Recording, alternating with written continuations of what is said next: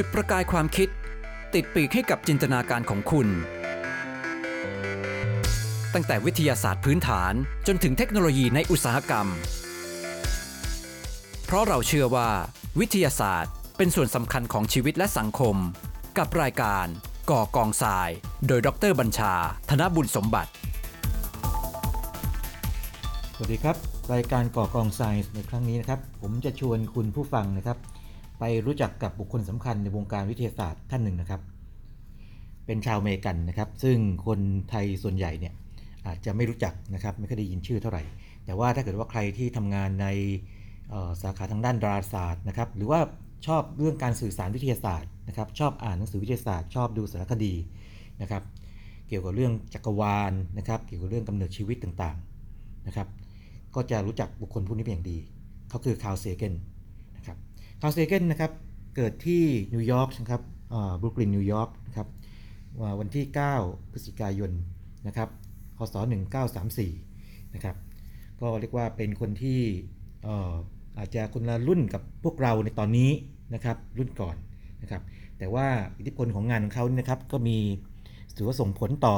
คนรุ่นนี้นครับคนรุ่นปัจจุบันเนี่ยมากมายเลย ผลงานชิ้นสำคัญนะครับมีหลายอย่างนะครับ ถ้าเป็นเรื่องการสื่อสารวิทยาศาสตร์เนี่ยนะครับคำแรกๆที่ผุดออกมาคือ Cosmos นะครับ Cosmos นี่เป็นสารคดีวิทยาศาสตร์นะครับเป็นซีรีส์นะครับในโทรทัศน์นะครับจำนวน 13 ตอนนะครับออกฉายนะครับในปี 1980 นะครับ สิ่งเกิดขึ้นก็คือว่าสร้างความตื่นตัวนะครับ ให้กับผู้ชมชาวอเมริกันอย่างมากมายเลยนะครับ เป็นครั้งแรกเลยนะครับที่ สารคดีวิทยาศาสตร์ จะได้รับการเรียกว่าตอบรับที่ดีมากนะครับ แล้วก็ Cosmos เนี่ยก็ถูกแปลไปเป็นเเรียกว่าภาษาต่างๆนะครับถึง 60 ภาษานะครับใน 60 ประเทศนะครับแล้วก็มีผู้ชมนะครับณขณะนั้นนะครับประมาณว่า 500 กว่า 500 ล้านคนนะครับเป็นอย่างน้อยนะครับ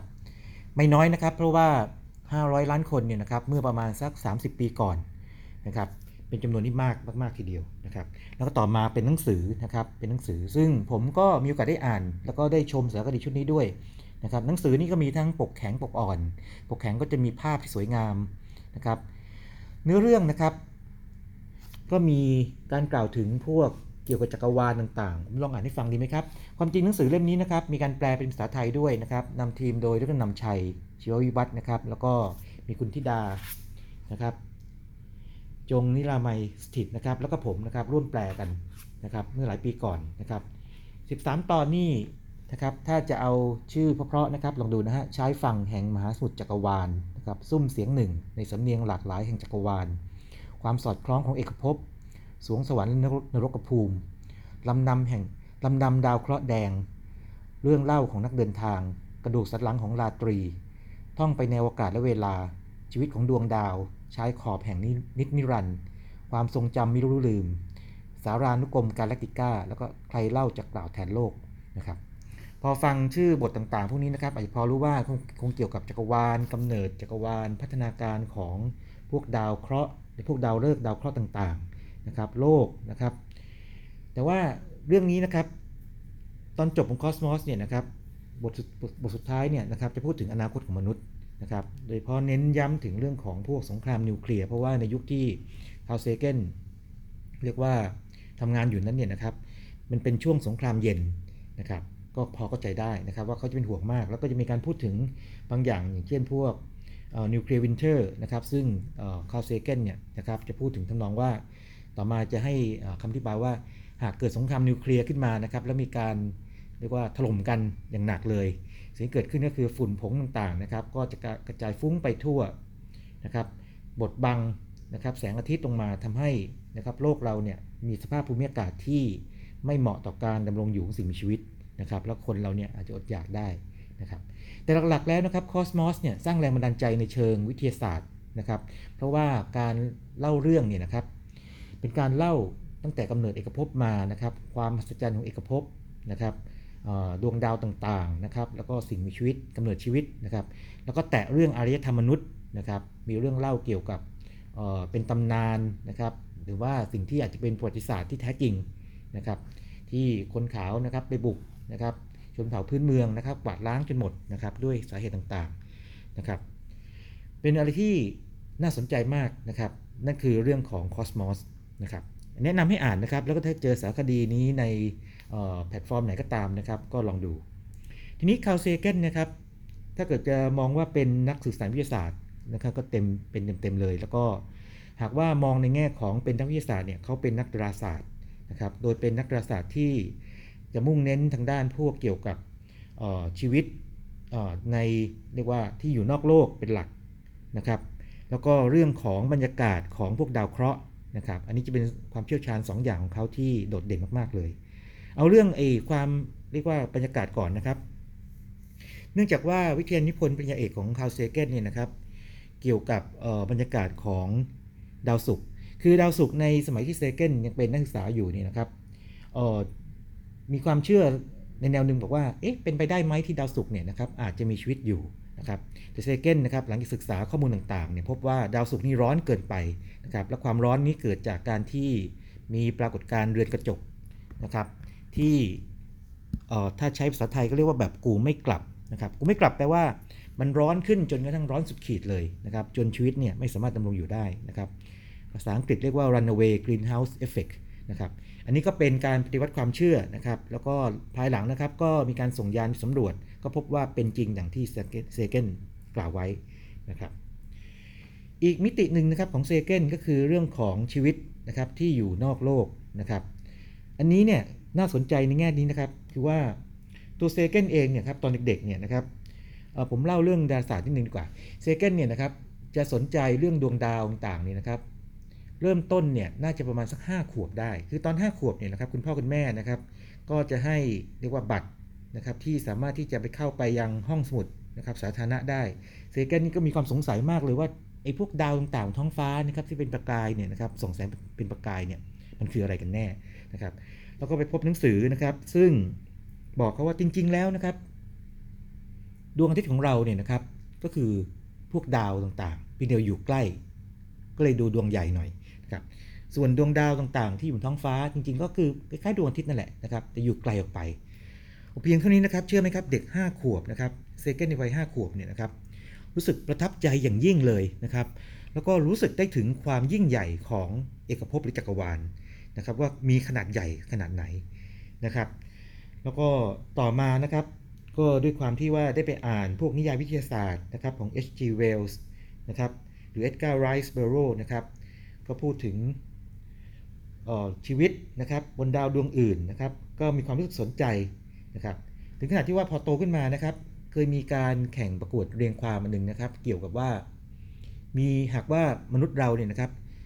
พบกับสิ่งมีชีวิตที่ทรงภูมิปัญญาจากนอกโลกนะจะเกิดอะไรขึ้นนะครับ คนอื่นก็เขียนบทความนะครับ เรียงความนะครับตามความคิดเห็นตัวเองไปแต่เซเกนเนี่ยนะครับก็เขียนไปนะครับ แล้วก็ด้วยความที่มีทักษะนะครับ คงจะอ่านหนังสือมาเยอะนะทักษะที่ดีในการนำเสนอนะครับ ปรากฏว่าก็ได้รับรางวัลชนะเลิศนะครับ อันนี้ก็ฉายแววนะครับความสนใจนะครับ หรือว่าตอนจริงแล้วตอนปริญญาตรีนี่นะครับ ก็มีวิทยานิพนธ์นะครับตอนปริญญาตรีหรือว่า thesis นะครับ รือว่าเป็นเป็นงานนิพนธ์ก็ได้นะครับเเกี่ยวกับเรื่องของกำเนิดชีวิตนะครับแล้วก็เขาทำงานในแลบของนักพันธุศาสตร์นะครับ H.J. Muller นะครับอันนี้ก็เป็นตัวเซเกนในแง่ของงานทางด้านนี้นะครับแล้วเกี่ยวกับเรื่องของการค้นหาพวกสิ่งมีชีวิตนอกโลกนะครับซึ่งตัวชื่อวิชาการคือ exobiology นะครับ biology คือชีววิทยานะครับ exo เนี่ยคือข้างนอกนะครับนอกเนี่ยนะครับ พอต่อมาก็มีการพัฒนาขึ้นเป็นโครงการอย่างเช่น โครงการเซตินะครับ เซตินี่ S E TI นะครับ SETI นะครับ S นี่คือ search search คือค้นหานะครับ ET ET นี่พอพูดปั๊บเนี่ยนะครับหลายท่านคงจะนึกถึงชื่อของอภาพยนตร์เรื่องหนึ่งนะครับ ET Phone Home เนี่ยที่เป็นคำพูดที่ในในเรื่องนี้นะครับ เป็นสิ่งคิดนอกพิภพนะครับคือนอก นอกโลกนั่นเอง extraterrestrial นะครับ แล้ว I นี่คือ intelligence คือสิ่งมีชีวิตทรงภูมิปัญญา นะครับ นี่คือโครงการเซตินะครับ ก็มีเซเกนเนี่ยนะครับ เป็นคนที่ให้การสนับสนุนอย่างมากเลยนะครับ ความจริงเขาเคยการทำการทดลองด้วยนะครับนำเอาสารเคมีอย่างเช่นมีเทน แอมโมเนียนะครับ น้ำนะครับแล้วไฮโดรเจนซัลไฟด์นะครับ มาเรียกว่าให้รังสีลงไปนะครับ แล้วก็พบว่าสิ่งที่ตามมานะครับ ก็มี amino acid กรดอะมิโนนะครับ แล้วก็ ATP คืออะดีโนซีนไตรฟอสเฟตซึ่งเป็นสารเคมีสำคัญมากของสิ่งมีชีวิตนะครับเซเกนนะครับกับนาซานะครับก็ทำงานร่วมกันนะครับโดยเป็นที่ปรึกษานะครับอย่างเช่นเวลาพวกนักบินอวกาศของโครงการอพอลโลเนี่ยนะครับจะก่อนจะขึ้นสู่ห้วงอวกาศเนี่ยครับเซเกนก็จะมา brief ให้ฟังก่อนนะครับแล้วก็เป็นที่ปรึกษาของหลายโครงการเลยนะครับเซเกนนี้จะมีจริตเนี่ยชอบในการที่จะออกไปสำรวจ นะครับในอวกาศ เพราะว่าเชื่อว่ามนุษย์หนึ่งนะครับวันหนึ่งนะครับควรจะไปใช้ชีวิตอยู่ในอวกาศนะครับเป็นอย่างนั้นนะครับเพราะฉะนั้นเรื่องของพวกยานอวกาศที่เป็นมีหุ่นยนต์นะครับ robotic spacecraft เนี่ยนะครับเซเกนให้การสนับสนุนอย่างดีเลยนะครับแต่ว่าตามที่ผมค้นมานี่นะครับเพราะว่าเซเกนเนี่ยนะครับจะไม่ค่อยโปรดหรือไม่ค่อยชอบเรื่องของพวก Space Shuttle นะครับเท่าไหร่เพราะว่ามองว่า Space Shuttle เนี่ยนะครับมันไม่ได้พาเราไปสำรวจ อวกาศอย่างแท้จริงนะครับนั่นก็คือเรื่องที่มุมมองของอนักดาราศาสตร์คนหนึ่งนะครับที่มีความสำคัญนะครับทีนี้มีบางเรื่องที่น่าสนใจเหมือนกันนะครับ อย่างเช่นเซเกนเนี่ยนะครับเป็นนักเขียนนิยายด้วย แล้วเขียนเรื่องหนึ่งนะครับ ก็เป็นการสะท้อนความเชื่อของเขานะครับ เกี่ยวกับว่าวันหนึ่งมนุษย์อาจจะได้พบกับสิ่งมีชีวิตทรงภูมิปัญญานอกโลกนะครับ เช่นกันนะครับ มันจะออยู่ประมาณธีมนี้นะครับ รื่องนั้นคือ Contact นะครับซึ่งเป็นนิยายซึ่งต่อมาเป็นได้กลายเป็นภาพยนตร์นะครับในปีคศ 1997 หลายท่านอาจจะเคยดูนะครับที่มีการเดินทางด้วย wormhole หรือรูหนอนนะครับก็สนุกดีนางเอกก็เล่นโดยโจดี้ฟอสเตอร์เนาะนะครับทีนี้ประเด็นคือว่าอย่างนี้ครับเซเกนเนี่ยด้วยความเป็นนักวิทยาศาสตร์เนี่ยนะครับที่ที่ดีมากๆเลยพอเขียนนิยายปั๊บเนี่ยก็มีความกังวลว่า ไอตัววิทยาศาสตร์ที่อยู่เบื้องหลังของออนิยายของเขาเนี่ยนิยายวิทย์ของเขาเนี่ยนะครับเอกลัวเกรงมันจะไม่แม่นยำมากพอนะครับเพราะว่าเขาต้องส่งนางเอกนะครับคือดรแอโรเวนเนี่ยนะครับไปยังจากโลกนะครับไปยังดาวิก้าซึ่งอยู่ห่างไปไกลถึง 26 ปีแสงนะครับเซเกนเนี่ยนะครับตอนที่เขียนนิยายเรื่องนี้นะครับก็เขียนว่าส่งไปโดยผ่านไปในหลุมดำนะครับแต่ว่ารู้สึกกังวลว่าเอ๊ะมันมันจะเป็นไปได้หรือเปล่าอย่างนี้นะครับ ก็โทรศัพท์ไปหาเพื่อนนักฟิสิกส์คนสำคัญคนหนึ่งนะครับ ที่อยู่ที่ Caltech นะครับ California Institute of Technology นะครับ คือที่ที่แคลิฟอร์เนียนะครับ ชื่อคิปธอร์นคิปธอร์นนี่ถ้าเกิดว่าใครที่ชอบฟิสิกส์มากหน่อยเนี่ยจะพอทราบว่าเมื่อไม่นานมานี้เพิ่งจะได้รับรางวัลโนเบลนะครับ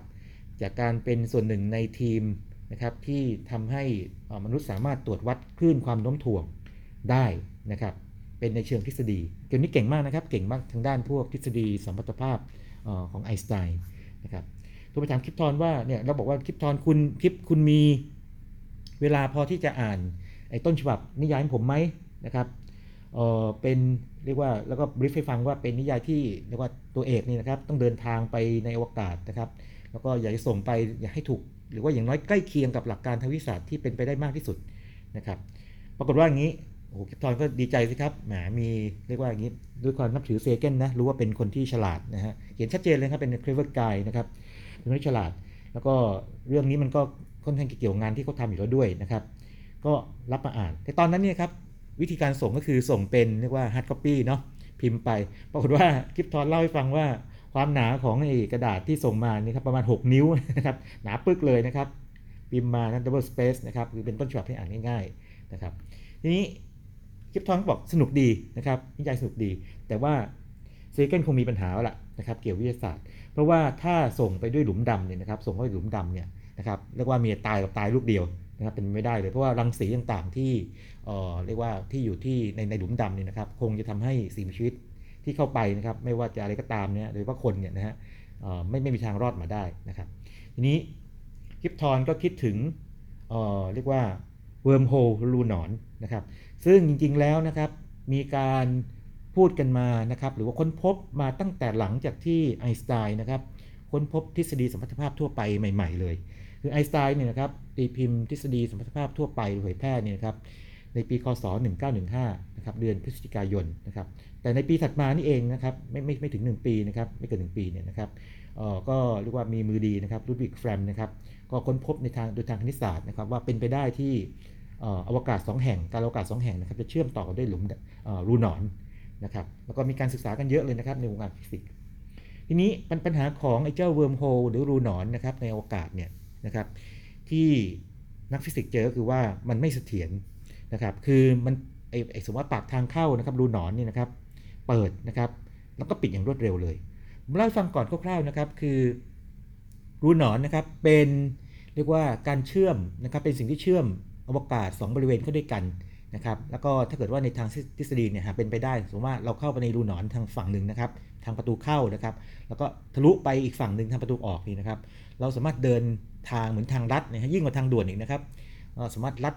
ไปได้ในเวลาไม่นานเลยนะครับ ซึ่งหากว่าใช้เวลาปกติเดินทางไปในอวกาศธรรมดาเนี่ยอาจจะใช้เวลาเรียกว่าหลายชั่วชีวิตนะครับ แต่ว่าพอเดินทางผ่านรูหนอนเนี่ยครับหรือ wormhole เนี่ยก็ใช้เวลาไม่นานนะครับ สิ่งที่คิปธอร์นเจอคือว่า คงต้องใช้รูหนอนหรือว่า wormhole เนี่ยนะครับเป็นตัวหลักเพราะว่าเป็นสิ่งเดียวที่ฟิสิกส์จะมีให้นะครับทำได้ แล้วก็พบว่าใช้การคำนวณนะฮะคลิปทอนนี่เรียกว่าเจ๋งมากนะเล่าให้ฟังว่าเขาคำนวณตอนที่ภรรยากับลูกนะครับพาไปไปเที่ยวด้วยกันเนี่ยเขาก็นั่งอยู่เบาะหลังใช่ไหมแล้วนั่งคำนวณไปนะครับนั่งคำนวณไป พบว่าจำเป็นต้องใช้วัสดุที่มีสมบัติพิสดารมากเลยนะครับคือมีพลังงานเป็นลบนะครับในการในการที่จะไอ้ทางเจ้าปากของทางเข้าทางออกนี่เอาไว้ นะครับเป็นต้น แล้วก็ส่งกลับไปให้กับคาร์ลเซเกนนะครับซึ่งก็ตอบรับนะครับด้วยความยินดีนะครับแล้วก็ในภาพยนตร์เนี่ยครับลองไปดูสิครับไอ้ wormhole นะครับในจินตนาการเป็นอย่างไรนะครับนั่นคือเกร็ดเกี่ยวกับเรียกว่านักวิทยาศาสตร์คนหนึ่งซึ่งพอเขียนนิยายวิทยาศาสตร์เนี่ยนะครับก็ต้องการรักษาความถูกต้องทางวิชาการเอาไว้นะครับ ทีนี้ผมขอเล่าถึงเรื่องบางเรื่องนะครับที่นะครับ อาจจะทำให้เราฉุกคิดอะไรบางอย่างได้นะครับ คือตัวคาร์ลเซเกนเองเนี่ยนะครับอยากให้มนุษย์ท่องในอวกาศนะครับแล้วก็ในช่วงแรกเนี่ยแน่นอนก็ต้องส่งพวกยานอวกาศออกไปใช่ไหมครับตอนที่ยานไพโอเนียร์10นะครับถูกส่งออกไปในปี 1972 นี่นะครับ ก็เซเกนนี่ก็เป็นหนึ่งในคนที่เรียกว่ามีส่วนร่วมนะครับอย่างน้อยๆนะครับในการออกแบบนะครับ plate หรือว่าแผ่นนะครับเรียกว่าเป็นแผ่นที่มีข้อมูล ที่น่าสนใจมากเลย คือเผื่อว่ามีสิ่งมีชีวิตทรงภูมิปัญญาเนี่ยครับมาเจอเข้านะครับจะรู้ว่าใครเป็นคนสร้างไอ้เจ้ายานลำนี้นะครับยานลำนี้แล้วก็มีข้อมูลที่สำคัญที่บอกว่าเฮ้ยเราก็มีความฉลาดระดับหนึ่งนะถึงส่งสร้างมันมาได้นะครับแล้วถ้าคุณฉลาดพอคุณน่าจะอ่านมันออกเป็นต้นนะครับ ก็จะเป็นแผนภาพคร่าวๆนะครับของยานไพโอเนียแล้วสิ่งที่เจอก็คือว่าสิ่งที่ทำก็คือว่า เป็นรูปของคนนะครับมนุษย์ ผู้ชายผู้หญิงนะครับสองคนนะครับเรียกว่าเปลือยนะครับที่ยืนอยู่แล้วก็ด้วยสเกลที่เรียกว่าเทียบเท่ากับยานนะครับแล้วก็มีสัญลักษณ์ของไฮเดรนอะตอม ซึ่งเป็นอะตอมพื้นฐานนะครับในเอกภพนะครับซึ่งเพราะว่ามันถือกำเนิดจากบิ๊กแบงนะครับแล้วก็มีสัญลักษณ์ว่าบ่งบอกว่ายานลำนี้มาจากไหนนะครับยานนี้มาจากไหนนะครับนั่นคือมีดวงอาทิตย์นะครับแล้วก็มีระบบสุริยะนะครับ ไล่ลงมาเลยนะครับ แล้วก็มีลูกศรชี้ออกมานะครับ จากโลกนะครับนะครับ แล้วก็ดาวดวงนี้ก็ก็มีสัญลักษณ์บอกว่ามันเคลื่อนที่ผ่านดาวพฤหัสออกไปนะครับ นั่นถ้าใครสนใจนะครับ เรียกว่าเป็น gold plated plate นะครับ คือเป็นแผ่นป้ายนะครับของยานพิวเนียหรือว่าไปค้นในวิกิพีเดียก็ได้ครับ เรียกว่า pioneer plate นะครับ อันนี้เป็นเรื่องเรื่องหนึ่งนะครับ ก็ส่งไปกับยาน pioneer 10นะครับ แล้วก็ต่อมายาน pioneer 11 ที่ถูกส่งเข้าไป ก็มีแผ่นนี้ด้วยเช่นกัน ทีนี้อีกเรื่องหนึ่งนะครับ คือพอในปี 1997 นะครับ มีการส่งยาน Voyager ออกไปนะครับ ออกไปสู่ห้วงอากาศอันไกลโพ้นนะครับ ออกไปนอกบกสุริยะนี่นะครับ มี 2 เรื่องนะครับที่เกี่ยวข้องกับ Voyager เรื่องหนึ่งนะครับใครแล้วนี่ส่งเป็นแผ่นเรียกว่าที่มีสัญลักษณ์รูปคนใช่ไหมครับ คราวนี้ส่งเป็นแผ่นเสียงครับ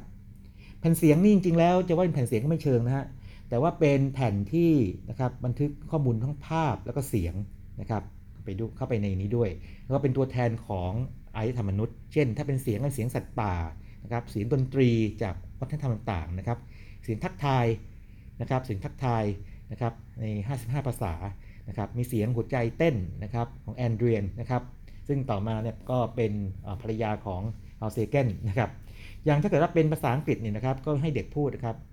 Hello from the children of the planet Earth อะไรเงี้ยนะครับ ลองไปหาฟังดูได้นะครับ อย่างนี้เป็นดนตรีเนี่ยนะครับก็มีเพลงแน่นอนเพลงพวกเพลงคลาสสิกโมซาร์ทบีโธเฟนต่างๆนะครับมีเพลงจีนแบบโบราณด้วยนะครับทีนี้บางท่านอาจสงสัยนะครับเอ๊ะมีมีเพลงมีมีการทักทายภาษาไทยไหมนะครับ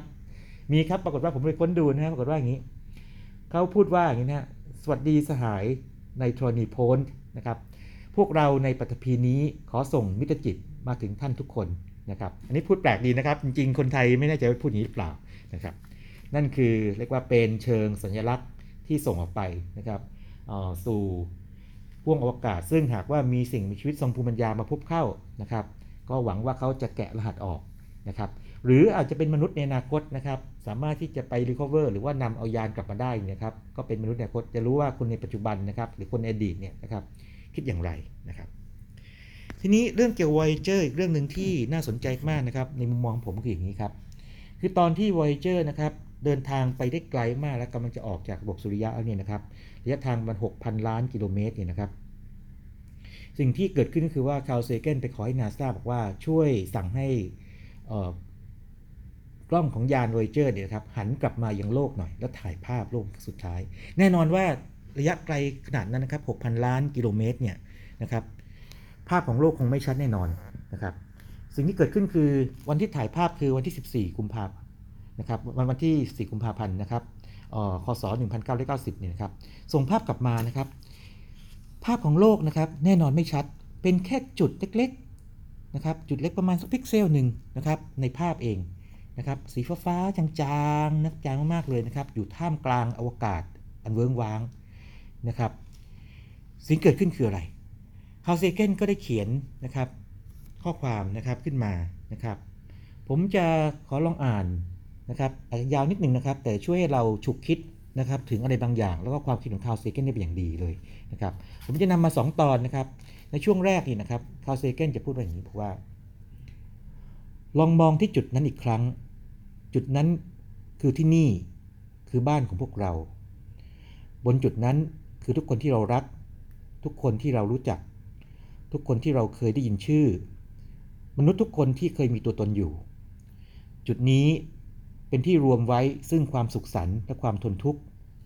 ศาสนา อุดมการณ์ลัทธิเศรษฐกิจที่เปี่ยมล้นด้วยความเชื่อมั่นนับพัน นักล่าและผู้ออกหาอาหารทุกคน เหล่าวีรบุรุษและคนขี้ขลาดทุกคน เหล่าผู้สร้างและผู้ทำลายอารยธรรมทุกผู้ทุกนาม เหล่ากษัตริย์ทุกพระองค์ และชาวนายากจนทุกคน คู่รักหนุ่มสาวทุกคู่ พ่อแม่ทุกคน เด็กน้อยที่เปี่ยมไปด้วยความหวัง นักประดิษฐ์และนักสำรวจ ครูอาจารย์ผู้สั่งสอนศีลธรรมทุกคน นักการเมืองสกปรกทุกคนซูเปอร์สตาร์ทุกคน ผู้นำสูงสุดทุกคน นักบุญและคนบาปทุกผู้ทุกนาม ในประวัติศาสตร์ของเผ่าพันธุ์ของเรา อาศัยอยู่ที่นี่ บนฝุ่นผงชิ้นเล็กๆ ที่ลอยเคว้งคว้างท่ามกลางแสงอาทิตย์ทำให้จุกคิดได้ไหมครับ โลกเรานี้นะครับรวมทั้งผู้คนทั้งหลายสิ่งต่างๆ ทั้งหมดเลยเนี่ยนะครับ หากมองจากมุมมองของอวกาศอันยิ่งใหญ่เนี่ยนะครับ จากจักรวาลยิ่งใหญ่เนี่ยเหลือเพียงแค่จุดจุดเดียวนะครับ เท่าฝุ่นนะครับหรือเล็กกว่าฝุ่นอีกนะครับ แล้วก็ผมขอปิดท้ายด้วยข้อความจากเรื่องนี้นะครับ ซึ่งเออเป็นหัวข้อที่ถ้าใครสนใจดาราศาสตร์เนี่ยจะรู้เลยเขาเรียก pale blue dot pale blue dot นะครับ pale คือจืดชืดนะครับ blue dot ก็คือสีฟ้าคือเป็นจุดสีฟ้าๆนะครับ ที่ค่อนข้างจะจืดจางนะครับก็คือโลกของเรานี่เองนะครับในตอนจบนิคาลเซเกนเขียนอย่างนี้ครับบอกว่ากล่าวกันว่าดาราศาสตร์ทำให้เราอ่อนน้อมถ่อมตน บางทีอาจไม่มีการสาธิตใด ๆ ที่ทำให้เราได้เห็นถึงความโง่เขลาของความคิดมนุษย์ ได้ดีไปกว่าภาพถ่ายระยะไกล ที่ทำให้เราได้เห็นโลกใบจิ๋วของเราสำหรับผมแล้ว ภาพนี้เน้นย้ำถึงความรับผิดชอบของเรา ที่จะปฏิบัติต่อกันอย่างถ้อยทีถ้อยอาศัย และปกป้องทนุถนอมจุดสีฟ้าจางๆนี้ อันเป็นบ้านหลังเดียวที่เรารู้จักนะครับนั่นคือข้อความบางส่วนข้อความ pale blue pale blue dot นะครับจุด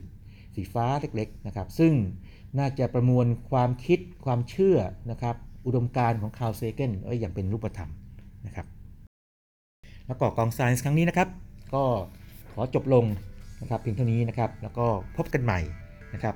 ในเรื่องต่อไปนะครับ สวัสดีครับ และนี่คือรายการก่อกองทราย คุณผู้ฟังสามารถติดตามรายการได้ทาง NASDA Podcast ช่องทางต่างๆ ทั้งแอปบน PC iOS และ Android แล้วพบกันใหม่ตอนหน้าครับ หากคุณเห็นว่าพอดแคสต์นี้มีสาระประโยชน์ก็แชร์ให้กับเพื่อนของคุณด้วยนะครับ